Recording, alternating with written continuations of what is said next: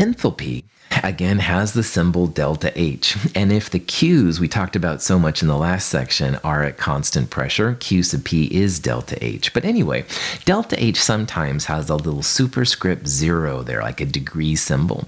And that just means standard conditions. And for enthalpy uh, values, as well as other thermodynamic, that means you're going to have somewhat relatively constant kind of conditions. So the pressure will be about an atmosphere which is the pressure normally that things are done at, concentration 1 mole per liter, temperature about room temperature 25 degrees Celsius, and also you're going to have species in standard states wherever possible. So oxygen's normal state is a gas, that's what you're breathing in right now. You can have, for example, liquid oxygen, but that's really weird. You can also have ozone, which would kill us, so there's not a lot of that around. Standard states just means the most common. So for carbon, that would be graphite, not diamond. Darn it, diamonds are more expensive, obviously more rare and stuff like that. So if you see a little zero, just means standard conditions. Thermochemical equations are really just another kind of chemical equation, but they've got the energy associated with them. All right, so notice this first reaction right here. This is methane and two O2s making CO2s and two waters, and the delta H here it claims under standard conditions negative 802 kilojoules. So again, if the delta H is negative, that means exothermic. Now, exothermic means that energy is given given off by the reaction. So, an alternative way to write an exothermic value is to actually put the energy in as a product because if energy is being released, it's going to be a product, all right? So, exothermic energies, you can actually write them into a chemical equation as an energy term. So, exothermic energies will be showing up as a product. It's a positive number, but because it's a product, that means it's released, just like the CO2 and water. That 802 number is helpful. So that means that for every one mole of CH4 that's consumed, you're going to have 802 kilojoules of energy released. Also, though, you can do it for products. For every two moles of water that are produced, you're going to have 802 kilojoules of energy released. So these equations can be super helpful. All right. If you want to know the energy um, that's given off by making, say, half a mole of CO2? Well, 802 kilojoules of energy released per mole of CO2. And if you're only using half a mole, 802 times one half would be 401 energy, kilojoules of energy released. So, very, very helpful. So, again, delta H negative, you put those in as a product. You can probably imagine if you had a delta H which was positive, those uh, values would go in as a reactant. The standard molar enthalpy of combustion of propane, which is used in barbecues and stuff like that, negative 2044 kilojoules. And there's the reaction. C3H8 is propane. It reacts with five O2s to make three CO2s and four water. Is the reaction exothermic or endothermic? All right. Well, negative enthalpies, negative numbers like negative 2044, that means once again exothermic. All right. And if you wanted to, because it's an exothermic reaction, you could write plus 2044 kilojoules right there. All right. And that would be another way to express that negative, del- uh, negative delta H. And sometimes one way is easier than another. It's just another tool for your arsenal of chemical things to do. Here's another example. How many kilojoules of energy are released when 128.5 grams of methane, CH4, are combusted? And here's the reaction. So CH4 and 2O2 make CO2 and water. Delta H again, negative 802 kilojoules. So what we're going to do in this problem is we're going to turn the grams of methane into moles using the molar mass of methane.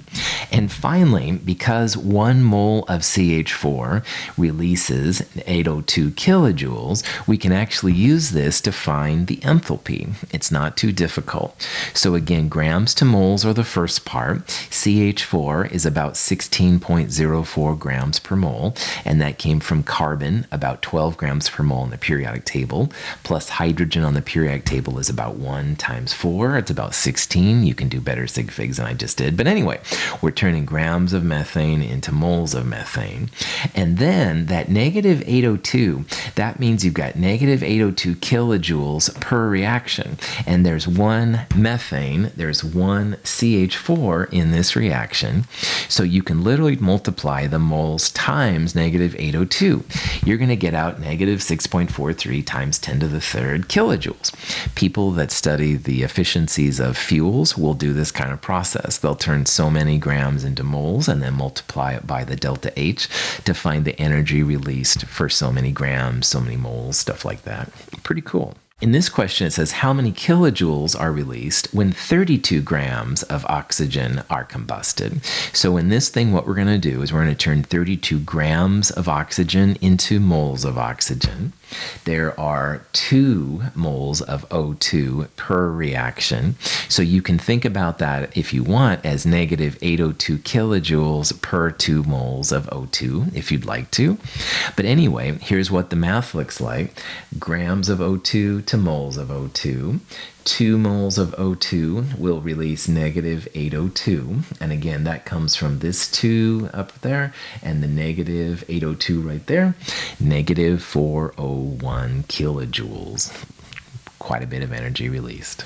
If you have a reaction like this one, hydrogen plus half an oxygen making water, and you end up with a delta H value of negative 242 kilojoules, there are different ways to manipulate these equations uh, to fit your what you're looking at at the time. All the delta H values depend on how the reaction's written, and it also depends on the phases of reactants and products. Like, do you have H2O gas or are you making H2O liquid, for example? So here's an example. The first one, H2 plus 1 half O2 making water, got those crazy fractions, and I really dislike fractions, as I've told you before. So let's say I said, oh, get rid of those fractions. Well, you'd multiply the whole equation by 2. You'd have 2H2 plus O2 making 2H2O, and the new delta H, delta H2, would be nothing more than the old delta H times 2. So negative 242 times 2 is negative 484. So if you multiply the equation through by 2, you multiply the delta H by the appropriate part. If you went from delta H2 back to delta H1, you would multiply everything through by 1 half, and you take half of 484 to get negative 242, etc., etc. Let's say that we're going to flip the reaction. So H2O gas is no longer a product, now it's a reactant.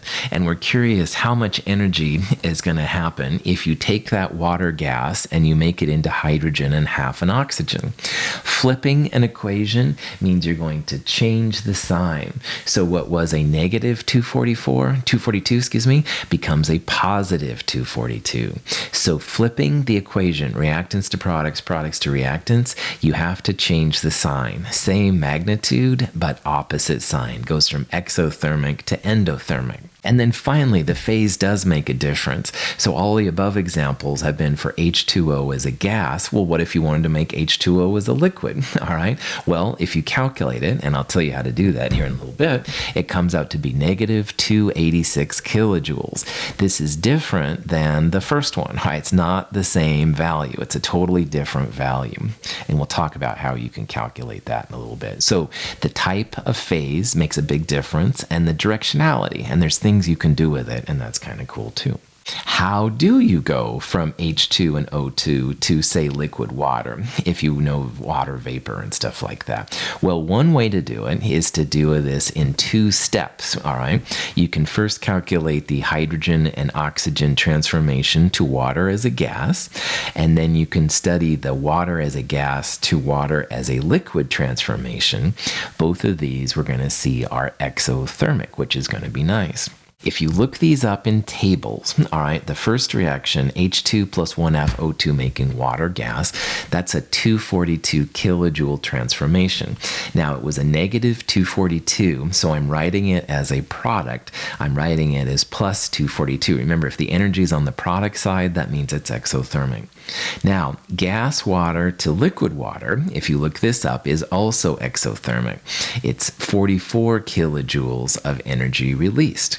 But what we want to do is we want to go from H2 and 1 half O2 directly to H2O liquid. And if you look at these two things carefully, there's an H2O gas on the product side here and an H2O gas on the reactant side here. So let's add the equations up. And if you do that, you can cancel H2O gas from both sides. If you have an X on the left and an X on the right in math, you can subtract X from both sides and get rid of it. That's what we're going to do here in chemistry. So we end up with H2 plus 1 half O2 making H2O liquid. And the energy that comes out of it is nothing more than adding up the two individual energies. So 242 plus 44 is 286 kilojoules. So we took two known equations, we combined them together to give us an overall third equation, which we didn't know before. And this is an example of what's called Hess's law. And Hess's law says that if you have known equations, you can add them together in order to give the delta H of a new equation. And Hess was the first person to figure that out. And it was kind of clever what he did. Thermodynamics is really interesting how you can do these kind of processes. And we'll see how Hess's law can be helpful when it comes to these kind of problems. Let's do this reaction. This is 3H2 plus N2 going to 2NH3. And we really want to know what the delta H of this reaction is. Okay, so here are two known equations, all right? This one is for making a compound called hydrazine, N2H4, which is kind of weird. Um, and hydrazine breaks, uh, reacts with hydrogen to make ammonia. So you can see that there are some similarities between these reactions, but there's also some some differences. But the important part for us is that some scientists figured out what the delta H's are of those two individual reactions. So Hess's law, what you can do is add two equations or more than even two equations together to give you the desired equation. And remember, this up here, the one in bold, that's the reaction that we're looking for what you can do is add equations 1 and 2 together. So all of the reactants, 2H2 plus N2 plus N2H4 plus H2, you put them all together on the same side. All right. And oh, I forgot to underline that one. Yeah. And then on the product side, you add all the products together. So N2H4 plus 2NH3. And like we've seen before, if you have things that are similar on both sides, you can get rid of them. N2H4 is the same on both sides. You can also combine the H2s together. And if you do that, first of all, the N2H4 cancels, the H2s combine, you end up with 3H2 plus N2 making 2 2NH3. And that's the equation we wanted. But we really want the energy, the delta H of this reaction. So in this particular example, what we want to do is literally just add those two delta H's together, delta H1 plus delta H2. And if you do that, delta H of the desired equation, negative 92.2 kilojoules exothermic. So notice in Hess's law, you have to know what the desired equation is. That's always a given. And your goal is basically to take the given equations with their delta H's, which are these two right here, and manipulate them in ways to get the overall equation. In this one, we just added them together. Now remember, you can flip equations around too, and exothermic reactions become endothermic, etc., etc. You can also multiply equations by like 2 if you do that, then make sure you multiply the delta H's by 2, etc., etc. I find Hess's law problems kind of fun, but again, I'm a nerdy chemist, so that shouldn't be surprising to anyone.